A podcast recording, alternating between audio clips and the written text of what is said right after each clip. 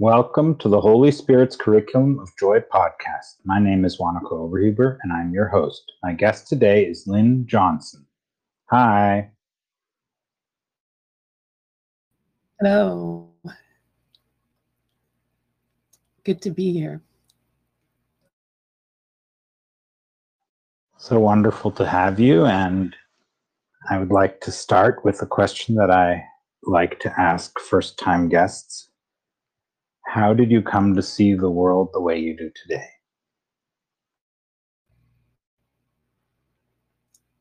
It's what I came for. Um, I started as a child.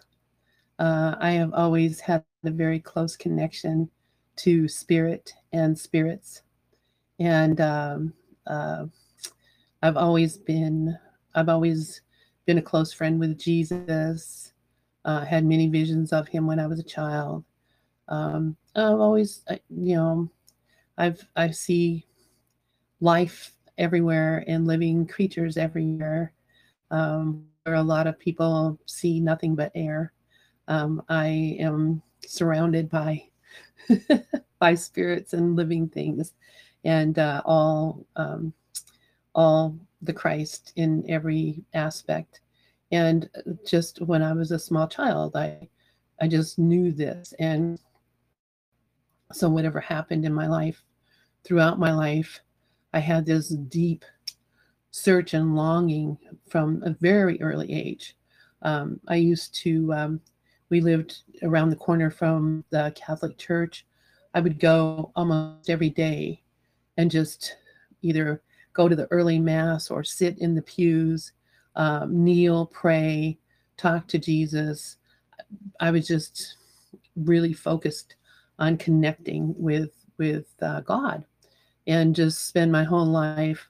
Uh, I was Catholic, and uh, you know became disenchanted from that uh, when I was a teen, early teens, 12, 13 years old, and uh, then I became Baha'i uh, because I thought you know the Baha'i seemed to be a very good religion and um, focused on the oneness of all of us and the and the no differences between us and um, that God loved every one of us the same. And I knew that that was absolutely true. And it was so different from everything I had learned before in religion. So I was a Baha'i.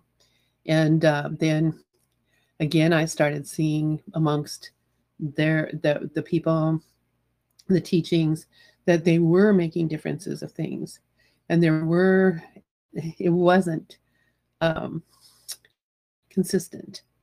And so uh, I started uh, meditating when I was 16. I left home and uh, when um, 17 years old, went and stayed at a, um, a kind of a commune uh, with a Buddhist teacher who had come to America.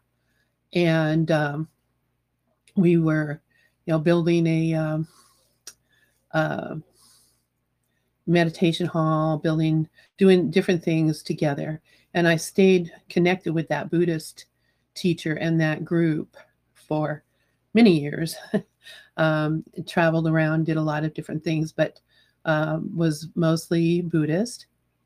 And but still not really, still not really seeing what it was that I was looking for. And um, then I started having a lot of, I, I got married, I had children, I had a career, uh, became an engineer, did all kinds of things, and um, still having that longing in my heart to be connected spiritually. And so um, at a certain point, uh, I started having uh, problems at work and ended up losing my job. And um, I lost three jobs in a row I just kept having more problems, more problems. And so I went uh, uh, to a, uh, a, temporary agency and worked as a temporary um, at a utility company. And one day at work, I was having a discussion with uh, this guy, one of my bosses, and we were just talking about this general stuff. And he said, Have you ever heard of a book called The Disappearance of the Universe? And I was like, no. but I knew right away when I heard disappearance of the universe, I knew that was what I was looking for because that was my what I knew that that all this was not real and that it, it's that so so I took that um, um, prompt and I went right away and bought that book and then I found A Course in Miracles and this was in uh, 2007 thereabouts and I started studying A Course in Miracles and then that was aha that was it and I knew that that was absolutely the end of my search that I had found the thing I was looking for and I had found the Jesus that was my friend, and I had found the Holy Spirit that was my friend, and I had found the the community that was waiting for me, and uh, it was just such a beautiful, beautiful, beautiful gift. And you know, before this, I had had you know I have had you know visions and revelations and all sorts of things. All of them were completely consistent with this course in miracles. And so i knew this was this was my life and so um, being that i was uh, a spirit of service i looked for what could i do to help and i recognized right away that going out and teaching the course to people was not what I what I was supposed to do. Um, I knew that what I was supposed to do, and the Holy Spirit told me this Lyn, you are a bridge.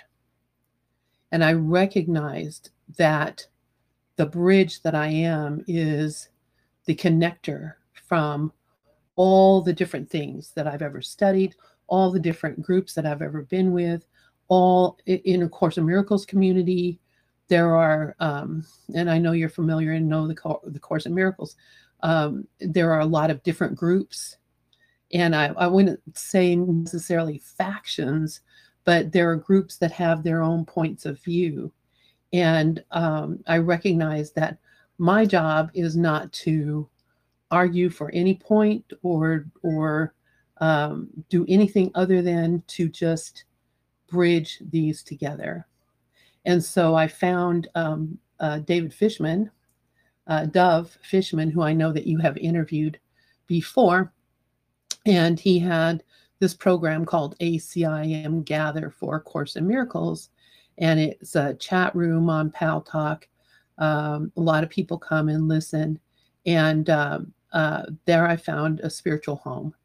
And so uh, Gather was my was my uh, my family is my family and uh, so after many years of working with dove fishman and, uh, uh, going through a lot of different things with these different groups um, eventually i came to be the the administrator of the acim gather group and um, so I run it 24 hours a day, seven days a week, uh, 365 days a year. Uh, we have a radio station that runs online. You can click into it and listen to it any time of the day or night, anywhere in the world. Uh, we have live teachers who come, and um, every single teacher who comes is the teacher there are no hierarchies in our group, in our teaching, or anything. Everyone is exactly the same and treated exactly the same and expected to be exactly the same, to, to listen to the Holy Spirit and to share what they hear. And so uh, that's what I do. Um, my day and night is uh, running this program and having all these teachers who come and I do it on Zoom. I do it on uh, Paltalk, which is a chat room forum. And um, then we also have a YouTube channel uh, where we'll do live uh, on YouTube and also the recordings go on YouTube as well. So people can go to Gather for A Course in Miracles and um, look at recordings of all the different teachers, all the different subjects, and they're they they're doing anything from maybe they're reading a book, uh, maybe they are just teaching extemporaneously, maybe they have a group, uh, whatever it is that they want to share. That's me. I I give them the ability to bridge whatever it is so that we can all be connected to our own Holy Spirit. Um, so kind of a long story, but uh, but that's it. That's where I got where I am. And I will uh, ask you if you have more questions.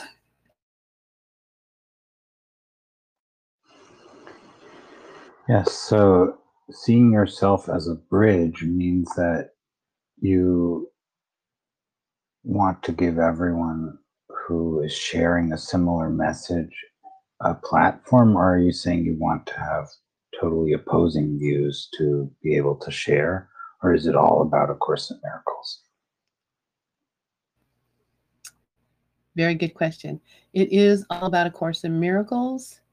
Uh, and it's it, we right now we don't have people with any other uh, points of view because it, it it is all about a course in miracles.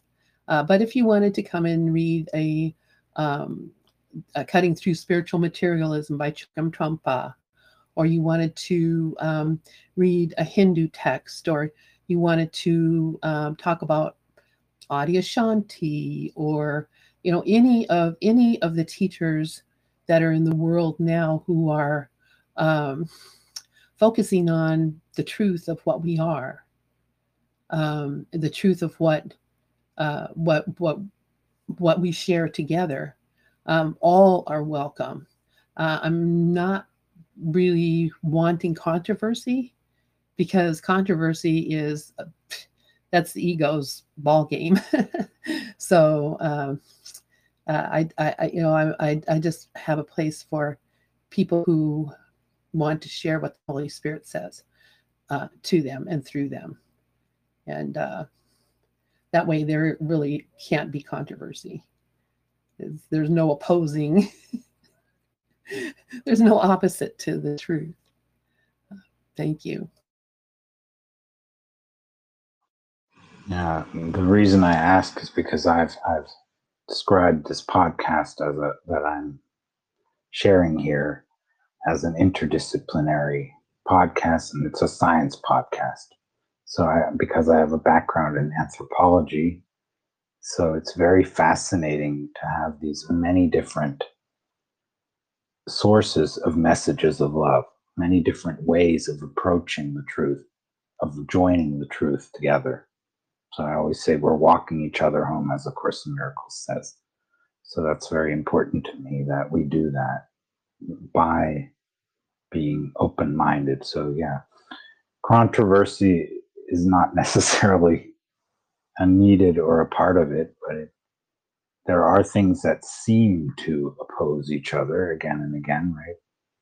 And so it's very fascinating to see how we are joining and walking each other home, no matter what the outer differences may appear to be.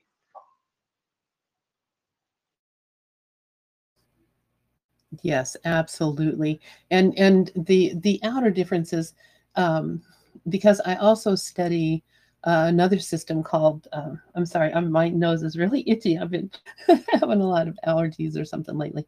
Um, but I also study a, a, discipline called nonviolent communication, which is um, presented by Marshall Rosenberg. And Marshall, his his point, he was a student of Carl Rogers, as was Bill Thetford, was also a student of Carl Rogers. And his point of view is that uh, we connect with each other with something that we call unconditional positive regard, which means that no matter who you are, no matter what you've done, no matter what you do, no matter how you look, no matter what you think, no matter who you vote for, no matter uh, what religion you are, all of it does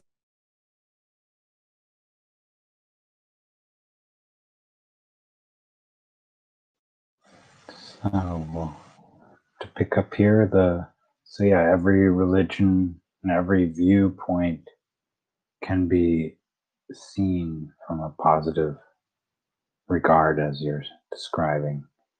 So I think this is very important that we look into that a little more.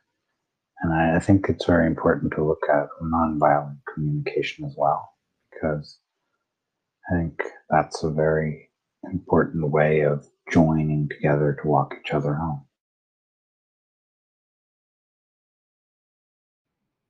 Yes, absolutely. And, uh, you know, that's, you know, when I first heard of nonviolent communication, I said, well, I'm not a violent communicator. I, I'm, I'm a very gentle person I'm a very loving person. What I began to realize when I began to study nonviolent communication was how much my judgment was was just out there in everything I said and did. You know, I didn't even realize it. And that unconditional positive regard that says, no matter who you are, you know, I'm going to love you the same or no matter what. I was not expressing that way. And of course, A Course in Miracles calls it practicing forgiveness. And, you know, I was not practicing forgiveness. So um, uh, the, um, the whole idea eventually became that um, you know I was I, I recognized how judgmental my thoughts were, and practicing nonviolent communication, you really focus on those things. And so um, as I began to focus on you know how I communicated with people, and what uh, because what I want to communicate is only love. Um, but so often uh, the idea, oh, it would be loving to tell this person that um, they're they're mean or they're rude. It'd be loving to tell a person that um, they they voted for the wrong person. You know, the the, the ego will tell you love uh, is something that uh, is not what love is. And so when you begin to recognize that the the actual love that we want to express and that Jesus in A Course in Miracles teaches us to express is complete uh, non judgmental love, non fearful love. Uh, and that and that's the other thing that I learned from nonviolent communication that everyone is doing whatever it is that they're doing because of uh, because of an idea that they have about uh, their own needs and and their own protection. And so you know when we start recognizing that we all have the same needs everyone has the same needs we all need safety we all need love we all need food we all need shelter we all need we all need the same things and the only differences between us is how we get those things and what what we do to get those things and what we are willing to share of those things. And so you know learning how to do that is just so important. And um, that's another reason that i do what i do because i recognize that we are all the same. And uh, my heart's desire is for everyone to have all their needs met and that your needs being met doesn't mean that my needs will not be met also. Uh, we can all have everything that we want and need because the universe is unlimited and God is omniscient and, and omnipresent. God is unlimited. The only limit that is here is something that's in our mind, a belief that we have. This is my country. This this is my food. These are my you know whatever. And and when we recognize that uh, you and i are we are the same and we're one being one living being and experience ourselves as that one living being then of course it's like you know i wouldn't want to tell my finger oh you know what? I don't like you anymore so i'm not going i'm going to cut i'm going to wrap a band around you so that you don't get food and you don't get water and eventually my finger will die and fall off and that's what we do to our brothers we we cut them off and don't give them what they need And then we cry because, oh, what happened here? And the reality of it is to have give all to all is the first lesson of the Holy Spirit. And it is the thing that will completely reverse the thinking of the world. And, uh, you know, anyway, that's what I have to say about that.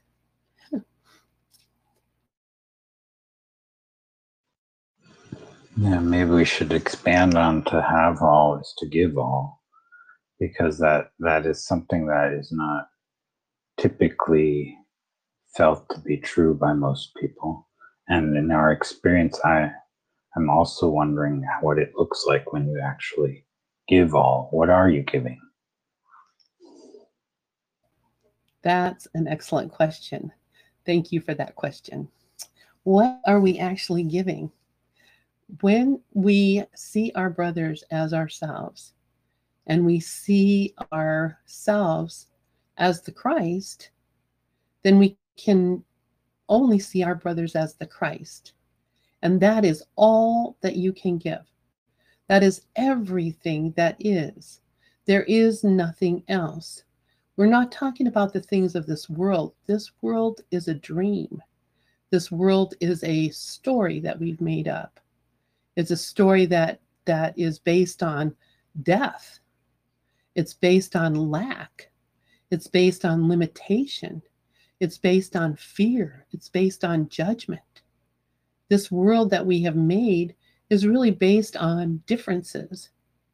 And so the only way to break free of the world of differences, the world of lack and limitation and smallness, is to see our oneness with it and our oneness with our brothers.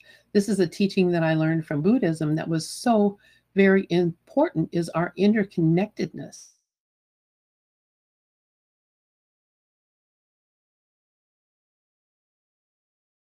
So beautiful to speak of our oneness, our interconnectedness.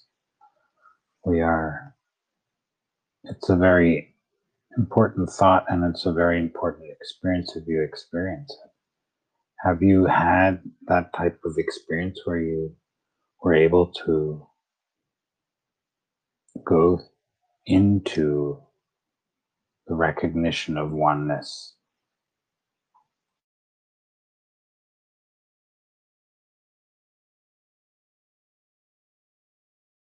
There we go. Um, I'm not sure why I keep popping out, um, but I'm not concerned about that either. Um, so yes, I have. Um, when I was a small child, I had lots of um, experiences where I, I, felt that interconnection, and of course, was being, you know, kind of, you know, treated like I was nuts because of that, uh, because I did have some crazy ideas, I guess. But uh, when I was um, 17, um, I went to Alaska and um, was up in Alaska. It was just a little about this time of the year. And um, I had um, gone to visit some friends who lived out in the country. I had somebody drop me off there who was driving that direction. And um, I got to their house and they were not home. There was nobody there. And so I sat and waited for quite a while and no one came.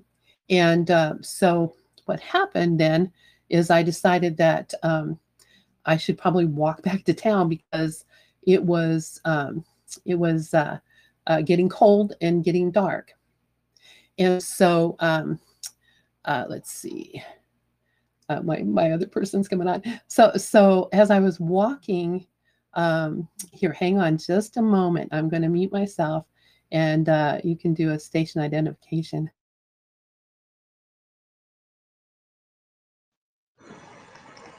Yeah, so these oneness experiences or these welcoming of the experience of oneness is, is really remarkable. And I think, I don't know how, how often you have those experiences or how deep they go. I personally think that there's that it's it's very important to have them and it does change your view of things and to be open for that is is really important So yeah, I, I have a lot. There's a lot to learn there. yeah. All right, so I'm back, and sorry for the the little um, interruption there. So so anyway, so I was out there with uh, I was out in the country in getting dark, and it gets dark very early in Alaska uh, at that time of the year, and so I was walking into town, and as I was started walking, it started raining, and by the time I had gone maybe a mile, it started snowing. It was icy, snowy, blizzardy, freezing, freezing, freezing. And I was, you know, kind of uh, thinking, well, I might not make it back to town. Uh, and as I got going, you know, I, I, I, was just praying. I was talking to God. Uh, I was seeing in the snow and in the, uh, as things were whirling and whatever, I could see like beings, it seemed like angels, whatever, um, whirling in the snow. And, you know, I was getting colder and colder and colder. And I thought, you know, I, if something doesn't happen soon, you know, I was drenched, I was soaking wet. I thought, you know, I'm going to probably, you know, maybe die. I don't know, but I didn't care. Um, but then the snow just stopped, like like answer to my prayer. It was just stopped and gone. And then were the northern lights. Suddenly, the lights came across the sky, and it was all just bright and bright and beautiful. And when that happened, I went out of my body and up into the universe and looked down at the earth and looked around at everything. And I knew it was me. I knew I was a part of it.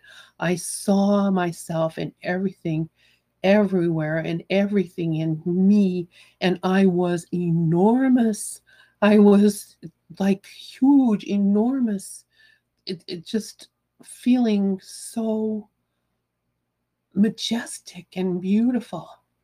And I thought, well, I guess I, you know, maybe I'm dying. I don't know. But I felt that total connection with all the people on the earth, with all the animals, the, the fish in the sea, the everything. I felt that whole connection with everything and everything outward as well. I could just feel it all and knew it all. In fact, I do a meditation now where I practice that because that became a part of my soul. And I knew that there was no no differences between anything and everything. And then I just kind of woke up. I was standing outside of the house where I was staying in. It, I, I had gone probably 15 miles walking. I have no idea how I got there, but there I was at the house. And I just went into the house, took off my wet clothes, put on my night clothes, and I went to bed. And and from that time on, the whole time that I was in uh, in Alaska and all that area, I could just see all the living things everywhere. And I could sense all the and people would walk up to me and say, "Are you an angel? What what, what who are you?" Because I was just transformed as a person. And uh, it was an amazing, amazing, amazing experience. And then, you know, as time went on, it went away, life came back, and I, you know, but I never actually left that feeling of that connected oneness. Never actually left that feeling of that connected. Even when I'm having a terrible time, I've been in pain, I've been in auto accidents, all sorts of things have happened. Never lost that feeling of that total connectedness. And this is why I don't, I'm not afraid of anything or anyone. I'm just I know everything is perfect and for me. And for a long time after that, I also would see words. If it, the trees, the leaves would move in the trees, I could see words in them. You know, God loves me. You know, I knew it. Uh, so yeah, so that's that's one story of experiencing oneness.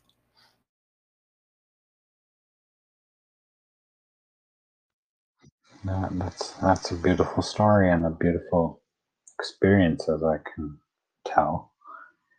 So was there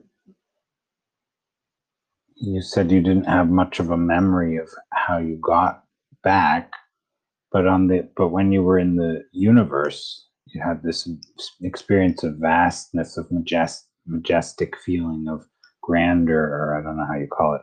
Anyways beautiful beautiful feeling of who you are right? So what's the connection between that and you're saying you are all these beings and you see life all over in everything and so on?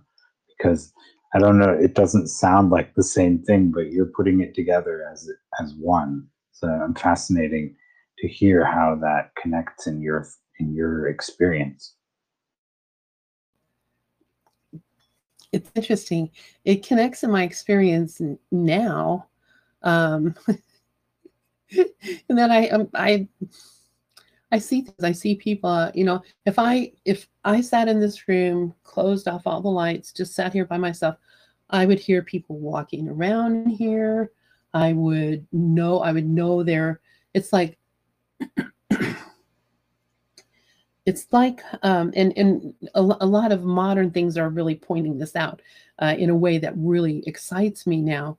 Um, is that there we are living in a um, an expanded universe uh, and all of everything is happening all at once um, you know there just was a movie out not too long ago called everything everywhere all at once and it's kind of like that but there's there's a lot of other things um, like you know the animated you know spider-man into the spider-verse or the loki that there's a, a, television show where it, all the all the universes are all in this same one place uh, concurrently because there's only one time. And so I experience other beings and other timelines. So, you know, how did I get from where I was standing in the road, probably, you know, I don't know, 12, 12 miles from town or whatever? How did I get from there to standing outside of the house? That's I was already outside of the house. I was never anywhere else. I was never at it, it, it's it's a situation where once you become aware of it, uh, you recognize, yes, everything's happening all right now. And I, like I said, there are people here. there are things here. There are, you know, not necessarily people like bodies and beings like we are, um, but there are living things everywhere and even the smallest i i i have connection to um, my body. Each individual little living cell in my body if i sit here and contemplate it i can connect with them the, the cells in my lungs the cells in my feet. They're all living beings. Every single one of them is a living being with its own life with its own mind. These are not separate mean, this is not a part of me. This is a a a colony of living things that are interdependent on each other. This thing that I think is my body is really billions of creatures who all have their own lives coming together in ways to make their life work. So, you know, the the the heart pumps the the blood you can you can feel it you can know it it's going all the little living blood cells are going to you know the lungs and picking up the, the oxygen and going to the intestine and picking up the, the the nutrients and they're all carrying them around. They're all little living beings with their own job. Each and every one of them is the same thing that i am.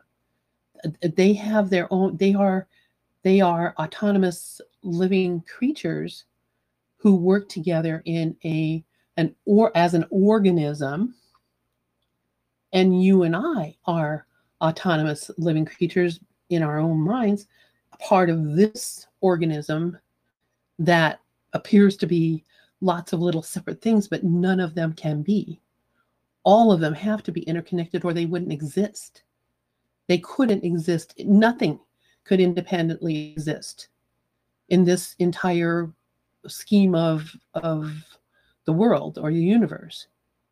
And so you know, being aware of that and being um, respectful of that, being connected to that um, is like how I'm alive.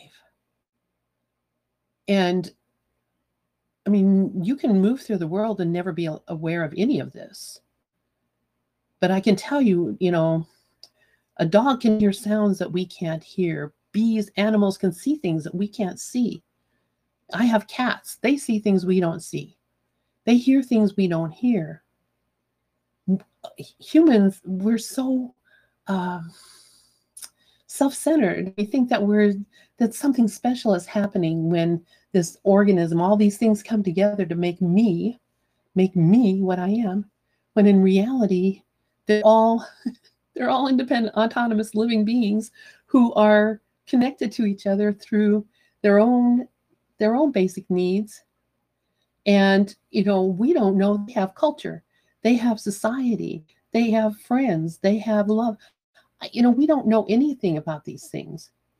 You know, I've seen, you know, electron microscope, microscopic photos of cells mating, coming together and, and mating and making new cells. One celled creatures. They, it's not like just a blob. These are living creatures.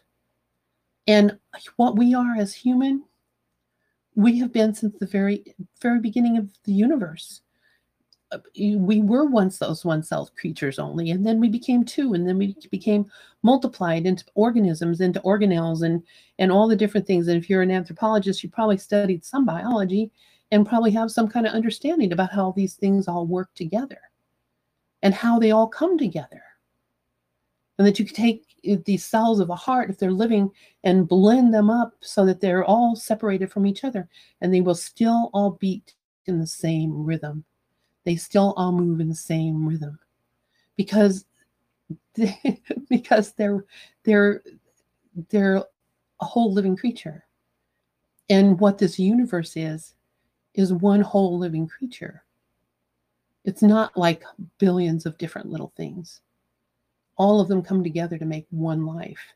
And that's what we are. And that's i mean i sense that i feel that i hear that i know that you know, I can go out on the street or go into the woods or anywhere, go underwater, anywhere. And I have that sense of knowing of the life that is around me and that is me. It is what we are.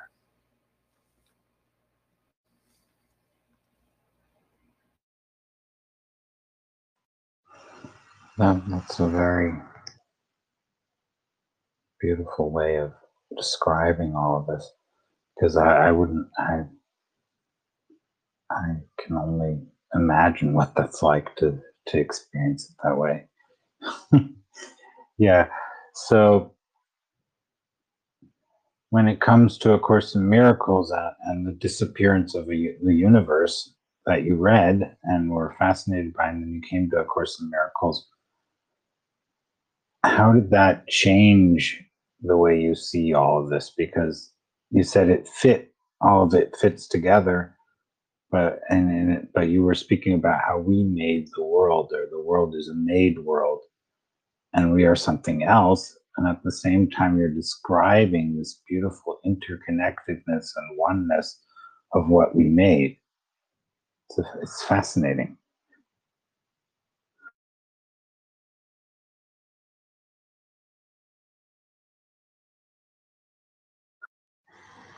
So,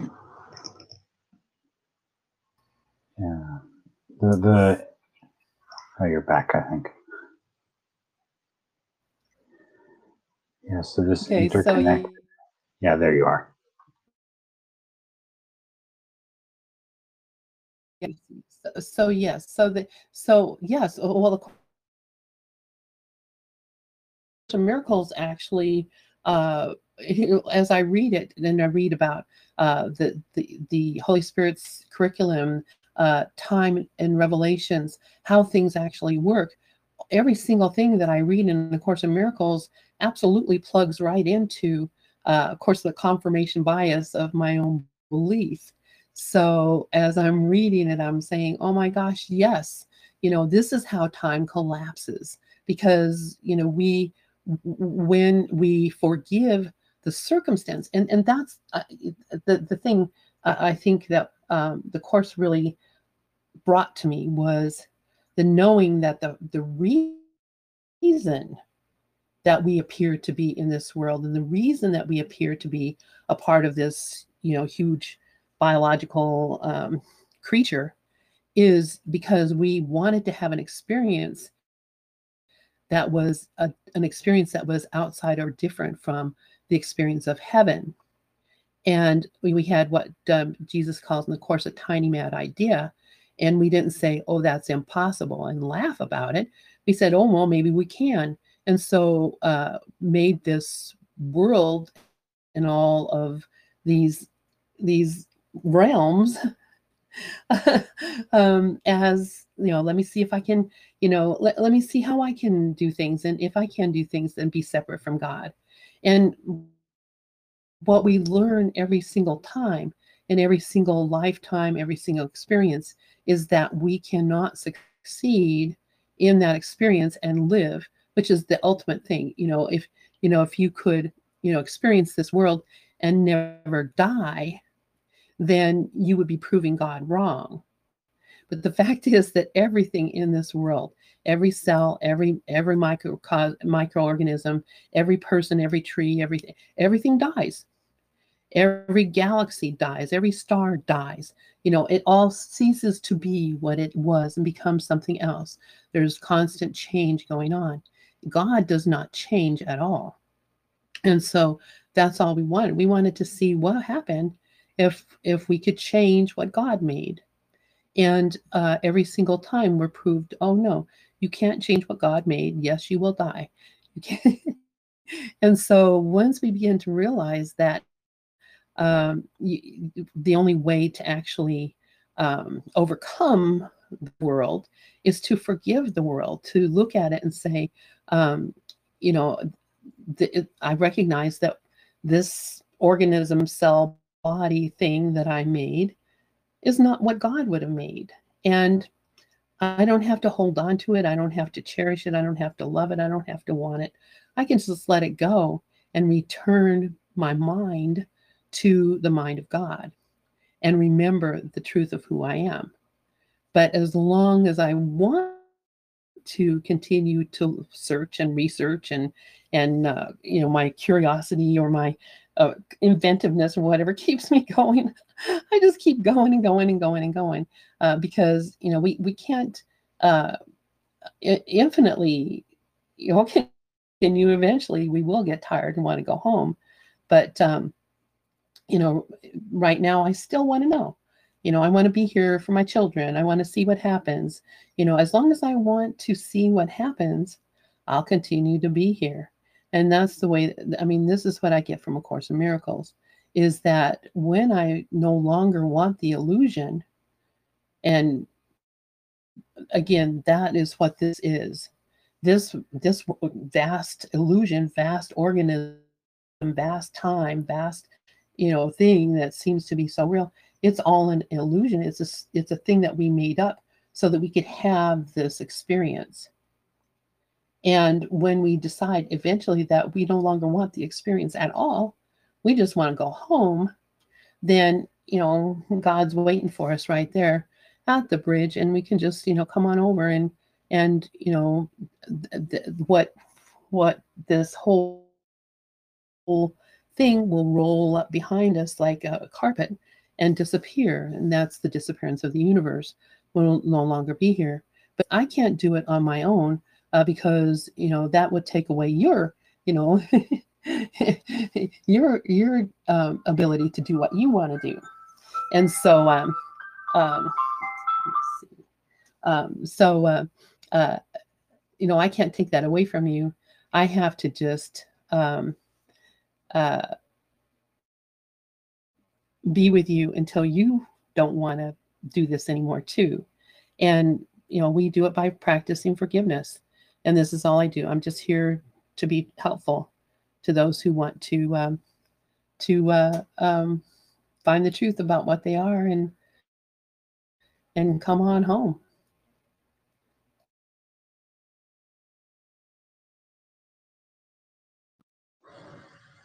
Yeah.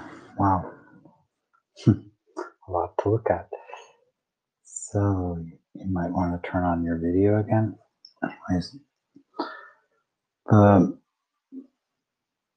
the beauty of, of all these ideas is that that we are returning home, and then home is is available. So the thing is, and of course, in miracles, I think it also wants us to feel at home as we are now.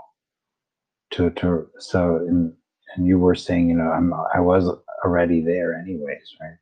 So and of course it says you already are at home. So it's all about remembering that you already are there. Exactly. And and and wanting to be there. You know, I, how Jesus tells us in the course, he says, I, I don't have anything that you don't have. I just don't have anything else. so he, you know, Jesus is just like us, but he's let go of his desire to be in the world. And now his whole desire is to help us to remember our truth so that we can all go home. And you know, people will say, well, you know, if he did it, why why is it that we're not already home?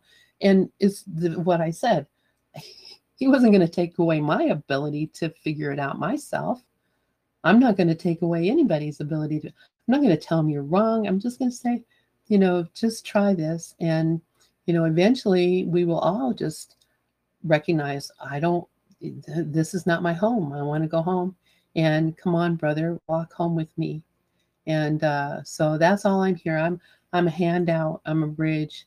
I'm here to to walk you home, and uh, I see that you are too.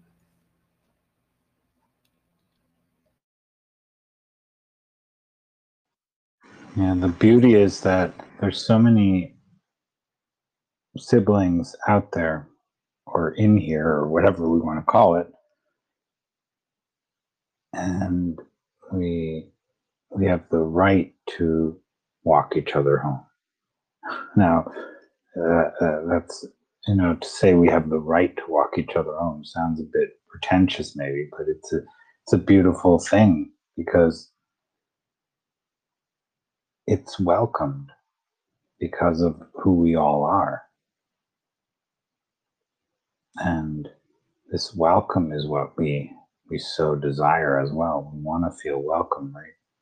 And and of course mm-hmm. miracles and in the Bible, it also has the story of the prodigal son, where you where you are welcomed, and no matter what you your mind went through, what journey you thought you were on, or what dream you dreamt, or whatever, you're welcome. And uh, that's that's a very beautiful thing to speak about. And I think you were describing some of your experiences of feeling welcome Absolutely. And feeling that God loves me.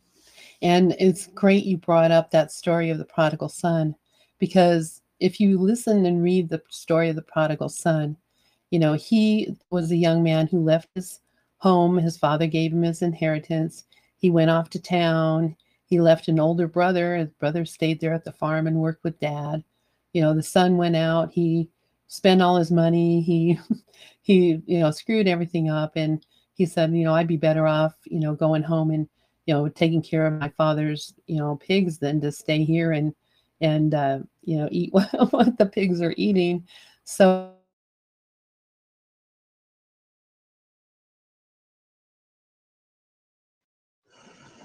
and I think another thought in there is that there's plenty for everyone. This welcomeness includes an infinite supply or a what what would you call it a um, an abundance that cannot be rivaled. So it's really yeah this coming home to be welcome in this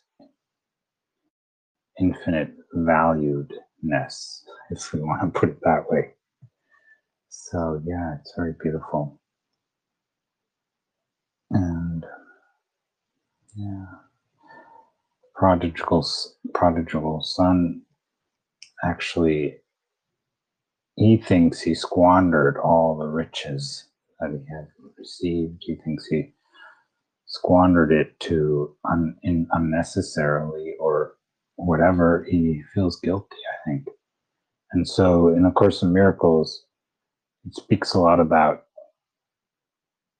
guilt as as how we made the world, the guilt of this mad idea, this crazy idea that allowed us to dream of being separate or exiled from our home.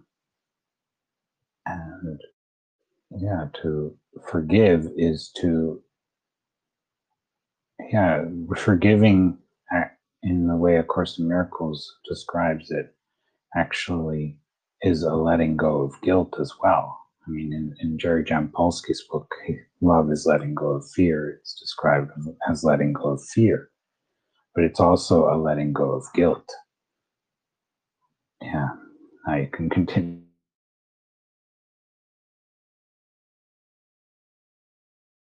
Yeah, that time my whole computer shut down. So it does not want me to speak. So, uh, so um, I was saying that the story of the prodigal son and I'm sure you probably continued it. So when the son came home, everyone was happy, right? Everyone was happy. Dad was dad was happy. Dad was having a great time. Uh, brother was not real happy. Brother's like, you shouldn't have left. And you know, you you know, I don't get how come dad's so happy you're home. Uh, brother was not so happy. But have we ever thought? And did you ever hear that story of the prodigal son? And ask the question, um, at what point in time was the father going to say, Come here, son, come into my office. We need to have a chat. I need to tell you how you screwed things up. I need to tell you how unfair it was to your brother that you got to keep your inheritance and you got to spend your inheritance both. How many of us would have expected that from our own father here in this world? And how many of us would have it ourselves if our child went out and did something like that. But if you knew how much God loved you, you would know that that conversation is never going to happen. God is never going to say, hey, we need to have a talk. Because all God is saying is, I love you. And I am so happy you're home. I love you, and all I want is to give you everything. And God has everything, and He will give us everything. He is our source, and He loves us. But when we get to that section in the Course of Miracles, that lesson that says, I feel the love of God within me now, how many of us sit down and say, Yeah, boy, I feel like God loves me. No, we don't. We're like, I don't think so. How could God love me? Look what I've done. Look at what I am. Look at how I screwed up what He gave me. We're so filled with guilt and fear and and just I mean envy and whatever it is. We look at our brother and we say, look at that person, what a terrible thing they're doing. Look at these people, they're killing each other look at this person, how they're mistreating their children. Now, we're not being the, the loving father. We're judging what we see. And as long as we judge what we see and find that it is not good enough, we think that God is doing the same thing to us. We think that God is looking at us and not loving us. And the fact is, God loves us all the time in every situation. No matter what we think we've done, no matter where we think we've gone, God loves us. And that's when I say, I see all, everything. I see God everywhere. God is in this computer. God is in this live stream. God is in the sky. God is in the earth. God, everything I see is God, and everything is love. Love has brought me here. Love has given me this. Love this always.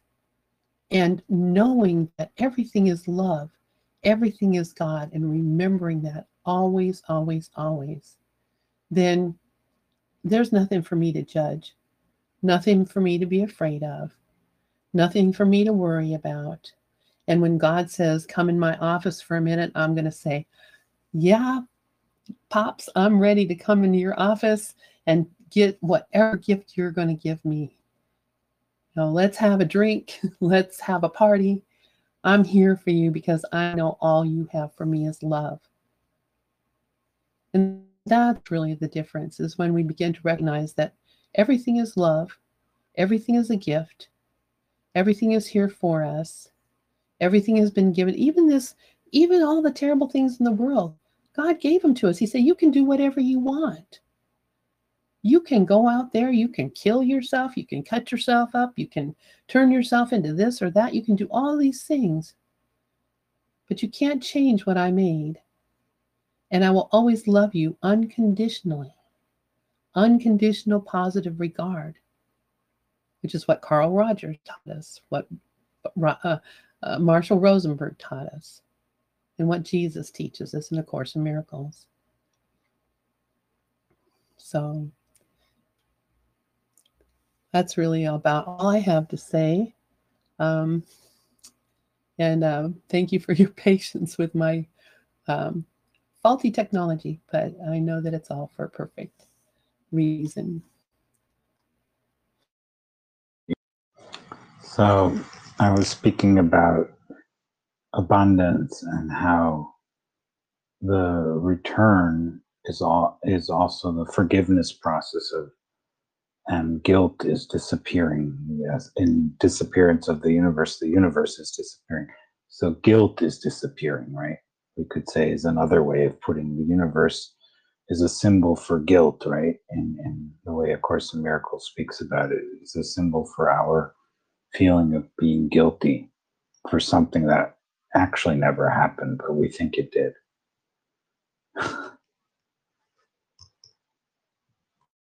yeah, that's what that prodigal son's all about.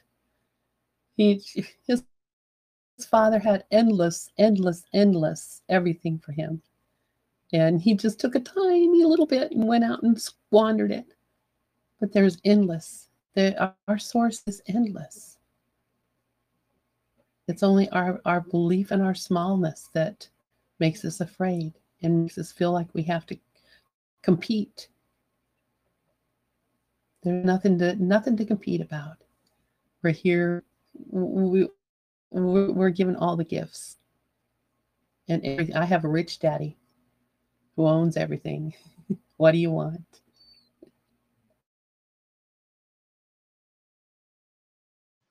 So what lesson did the so what lesson did the older brother learn?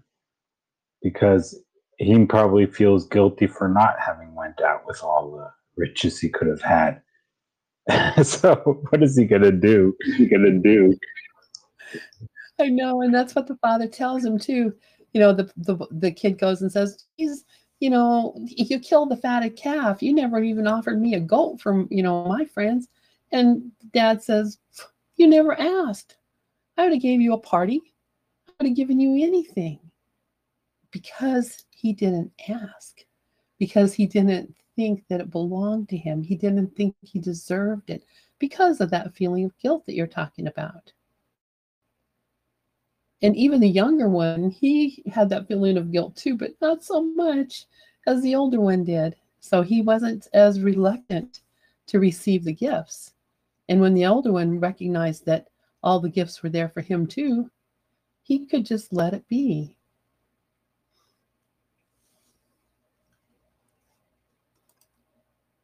All right. So what you're saying is, is that, so what you're saying is that the two brothers then find a way of living in abundance together in happiness and joy with their father. And there's no competition anymore now that they have discovered the truth of their source being infinite and their also their inheritance that they're allowed to have everything both of them are allowed to have everything and there's no less for either of them because of that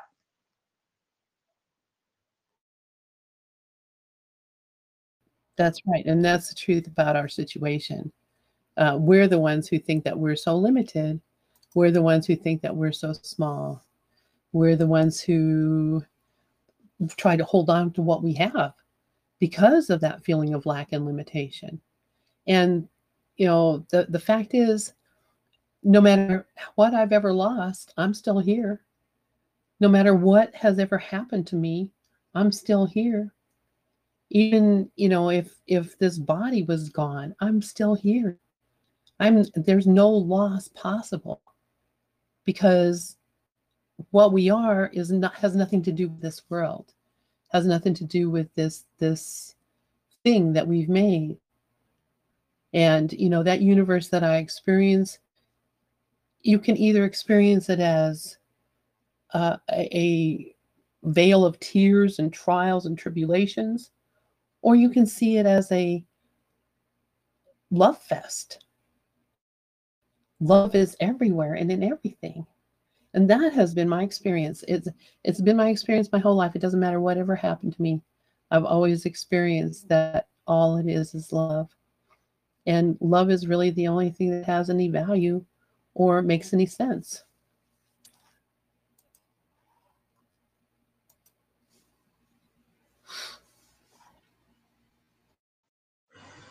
So maybe you'd like to continue the story or the of your life where you you were a temp and then things and then what happened after that? Oh then what happened after that? Was actually um yeah i started um uh um i don't think I, I i didn't get any other jobs after that. Um I uh, actually had, uh, I, I, did eventually get a job, but I was, I, I started working with um, uh, another teacher who had done a, um, uh, a book called the uh, Holy Spirit's Interpretation of the New Testament. Um, a lady named Regina Dawn Akers, who heard the Holy Spirit. The Holy Spirit uh, told her to take the Bible and to read it and to uh, that that he would give her new interpretations for uh, what what she read, and so she did that, and she made this book called The Holy Spirit's Interpretation of the New Testament, and um, she wanted to start an organization. She wanted to start a church, and so I worked with her to start a church, um, which is called Awakening Together and uh, they're on the internet. You can look them up, Awakening hyphen Together, um, uh, and it's Regina Dawn Akers is her name. Uh, so uh, I worked with her, uh, getting her church going, and then um, after a while, um, I ended up um, going to work with another lady named Lisa Natoli. And Lisa Natoli is also a teacher of A Course in Miracles her and her husband, Bill Free. Uh, so I worked with them. We developed an organization called the Teachers of God Foundation. And the Teachers of God Foundation is now kind of worldwide ministry um, based on A Course in Miracles. And uh, they also study a couple of other different teachers as well. Uh, and they all they have great seminars and workshops and all kinds of good things. So I worked with them, and um, then I really started working more with uh, David Fishman on um, ACIM Gather for A Course in Miracles. Um, and we went from from there. Um, I did um, eventually. Uh, I did get a job, a short short term job. I'm an environmental engineer, and so uh, I got a job doing environmental uh, safety and health for a solar company and while I was working there, I had an accident and was um, severely injured. And so after that, I basically haven't worked ever since for uh, you know company. I went through a long time of of um, you know being really poor and living with almost losing my home and almost losing everything. Um, but then, um, hang on.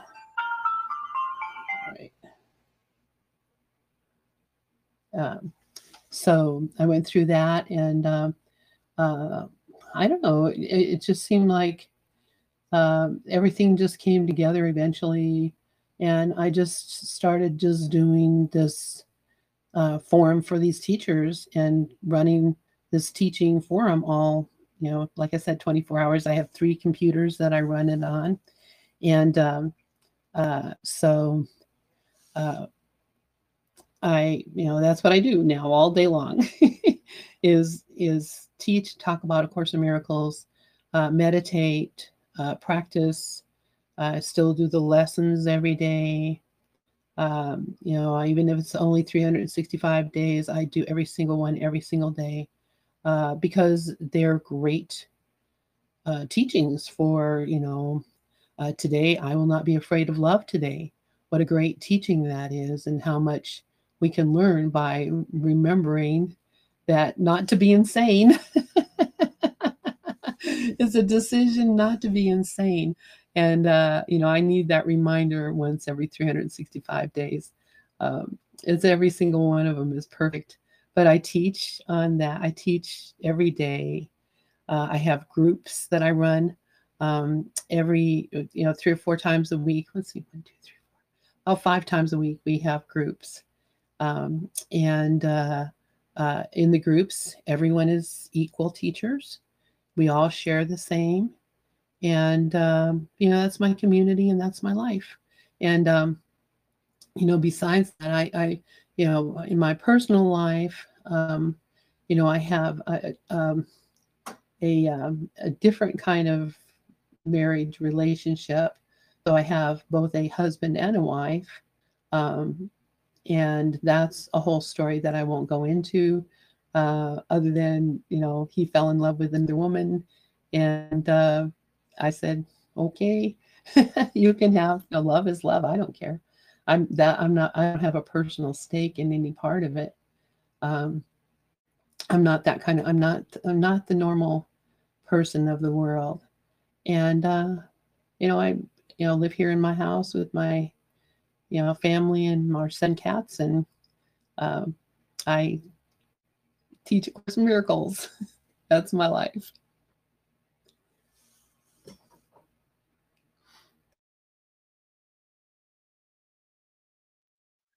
Yeah, quite a quite a story, and to to go through that realization you can't do anything other than that, right? Because uh, I guess that accident led to you not being able to do any regular job where you'd with any any big deal of physical movement or activity you probably couldn't do any job where you had to focus all the time in a certain way because of the difficulties you went through. So this is fascinating that your the A Course in Miracles and its message and, and all the things there are something that are available to you to do.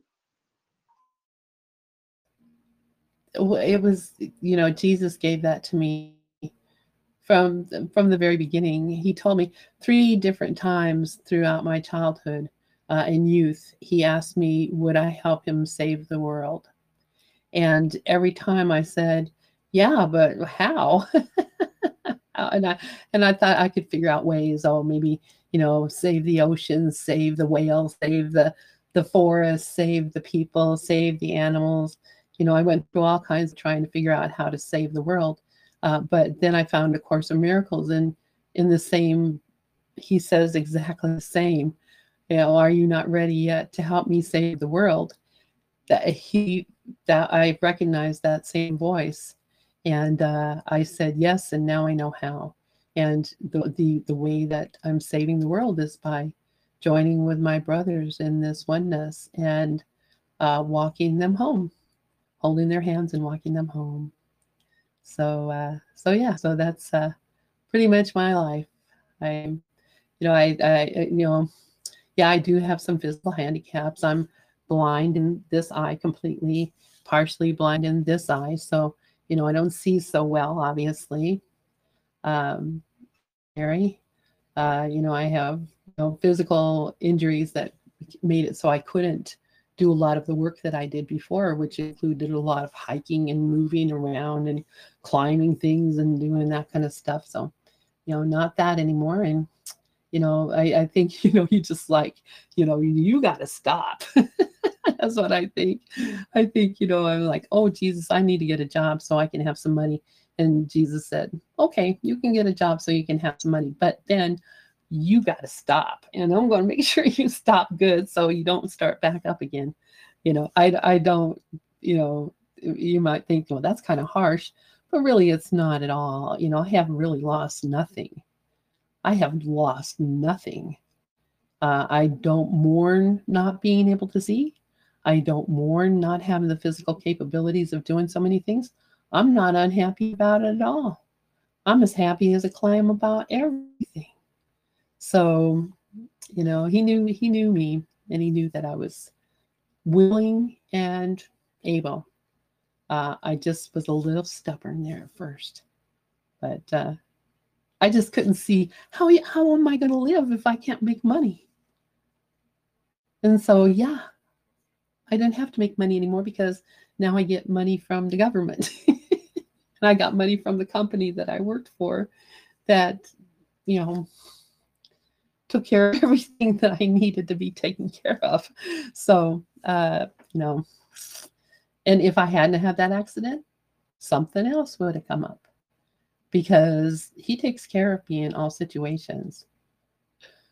Never, never, never not taking care of me. So.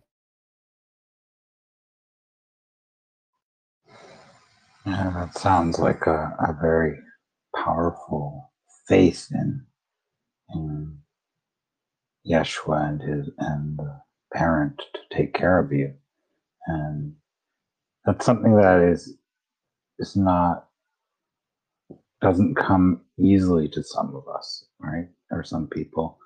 So, and you were speaking of how you've had a connection with Yeshua since you were a child, and so maybe you'd like to describe what what it's like to actually have that relationship and in what ways do you suggest that one can recognize that it is already the case as the course in miracles says well that's a great question Yes, absolutely. Uh, since I was a child, when I first heard about um, Jesus, uh, I, you know, I knew he was my friend. I just knew that, and uh, you know, they told us that. You know, why did you know Jesus loves you and Jesus loves the little children? I believed that, and so I just looked for Jesus everywhere.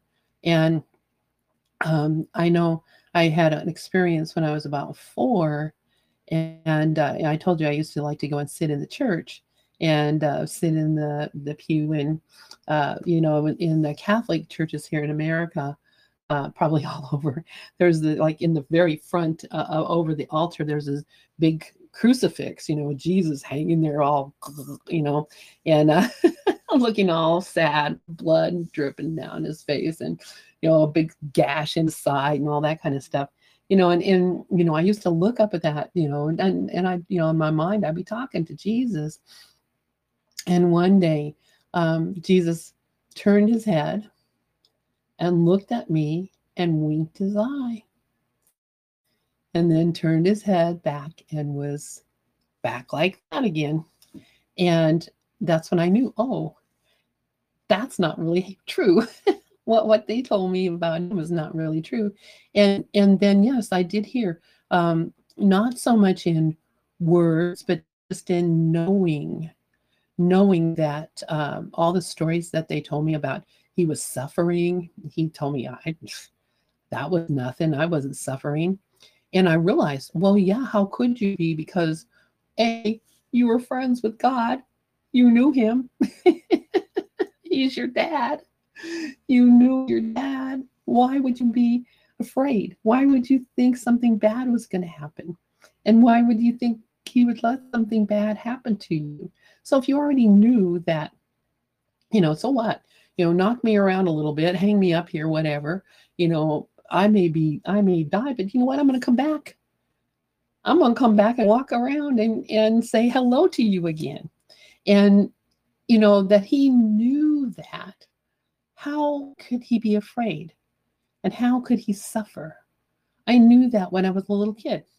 He never suffered. You know, that the, the, my parents didn't like to hear that, and the nuns at school didn't like to hear that. And I didn't say that to people. After I recognized it was not ha- a nice thing people wanted to hear, I recognized no, he did not suffer.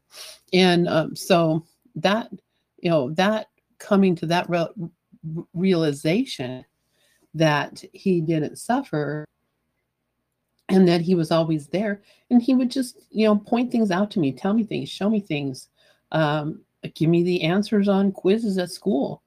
You know i was brilliant in school. I man i could i could uh I, I could pass any test. I could write anything. I just like things just came to me and i just knew so you know i didn't really have to even study or wonder about stuff it just came to me i just knew and I always attributed that to this Jesus person who was there with me, not like I could see him as a body, but that I knew him as a being. And um, he's always told me everything I ever needed to know.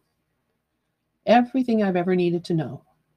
And I mean, even now, you know, I, I run this whole technology thing I have no, I'm not a technology person. I don't know anything about computers.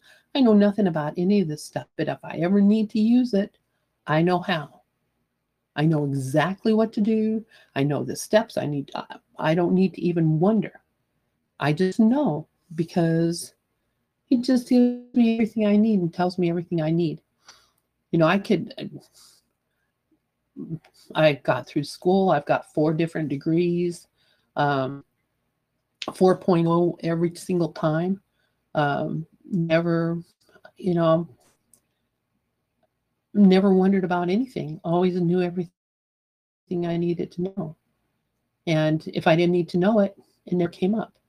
So, uh, I mean, that's the experience of having Jesus. It's not that, you know, he's telling me secret stories about the universe, although he does, because I can see when I read the course or I read any book, anything I pick up, I can look at it and and know, you know, I can read what the Holy Spirit has to say about it. I can experience the truth of what it is.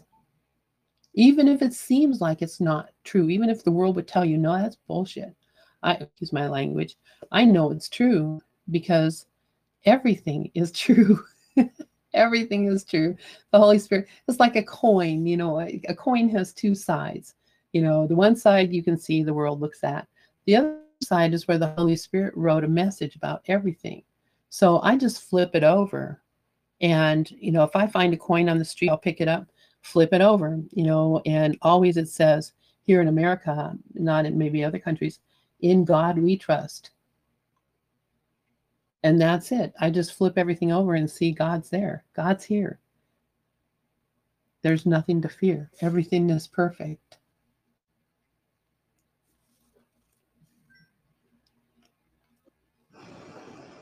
Wow. So, another thing you said, which was fascinating, is that Jesus was telling me, telling you, sorry, not me, but I think me as well, but other people as well, to save the world while and you can't save the world because you can only change your mind about the world. Now the in a course of miracles terms now you you say he then showed you how to participate in saving the world. Now who wouldn't want to participate in saving the world if they knew how? And if it and then the other thing that you've been just sharing is how your studying and all these things were effortless to you because of being in relationship with Jesus. Now that that's something that many of us probably can envy if we want to. But, but you were also trying to describe that envy becomes unnecessary when you open up to to the truth of who you are. So there's a lot in that. Yeah, yeah, and and and yeah, you can do it. Anyone can do it. And it's interesting. I was listening to a an interview with Helen Schucman, and uh, the interviewer was asking her about, you know, could, hearing the voice, and she goes, "Oh, you could do it too. Anyone can do it. You just have to be willing and just open, and you can hear, you know, hear Jesus. You, you can hear it. Anyone can." And I'm like, "Yeah, you can." But we don't think that what we're hearing is Jesus. We're making all kinds of exceptions and excuses for why that's not true. We try to bring the logical mind and say, oh, well, but you know, if it was really Jesus, he'd be telling me this or that. And but the answer comes, the thing comes to you right away. And you know exactly what what needs to be said or done. But we argue with it because we think we want to have our own input into it. We want to have our own uh, my think make it work. My think will never make it work. So uh, that's a that's that that's a little bit of a mistake that we make uh, with it. But but yeah, um, it's it's like you know I'm the first times I was reading the lessons of A Course in Miracles and they all said, you know, things like, you will have an experience today. And I would go through the day and I would think, yeah, I didn't have this experience that you were telling me about. Uh, but then I started looking back at my experiences and I recognized, you know, I experienced, you know, if the if the thing said, you know, today I will judge nothing that occurs, uh, I'll look at my experience and say, oh yeah, I judged, I experienced judgment, I experienced judgment, I experienced this, I experienced, I had all kinds of experiences that were the opposite of the experience that I was being offered. And so when I recognized that my judgments were what were um, uh, crowding out my ability to to recognize my experiences, because even you know, I, I was talking to somebody the other day, they said, you know, I woke up, I had this great feeling, I felt connected, I felt like the Holy Spirit was with me. I had all these wonderful feelings. And, you know, then, you know, after that, I got mad at this and I got upset about this and I got, and they went on a whole tirade of all the things. And they said, what happened to that good feeling that I had? And all I could say was, what happened to it? you woke up with a great experience and you decided I would rather judge this thing, that thing, or the other thing. I'd rather be afraid of the world. I'd rather make up my own mind about what's going on. And as soon as the mind gets involved, the experience is eliminated. We don't experience it because we're we're we want to experience something else. We want to experience that judgment. And uh, Again, I'm going to have to uh, take a short break here. So I'm going to mute my mic and let you go on. Well, it's getting time to wrap up, anyways. So, yeah, this was a conversation with Lyn Johnson or Lyn Holmes Johnson. And she's been sharing about the beauty of being connected with Jesus Christ and how that has influenced her life.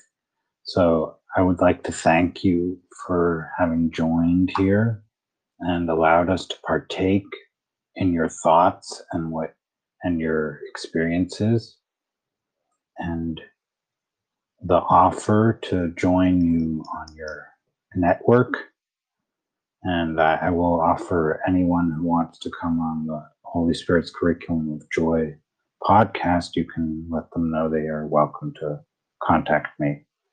So I'm, I'm happy to receive that. Yeah. And thank you everyone for joining here and listening and making this possible by supporting it. please support it in many ways, as many ways as possible if you like it, like reviewing the podcast, spreading the word about it, or even just becoming a guest or ask, or sharing with others that they can be a guest here because I love any message of love that can come through here is so important. And is as Lyn Lyn was sharing it's actually the the way we are able to support the salvation of the world or our own salvation right? Or allowing ourselves to accept the atonement and joining in walking each other home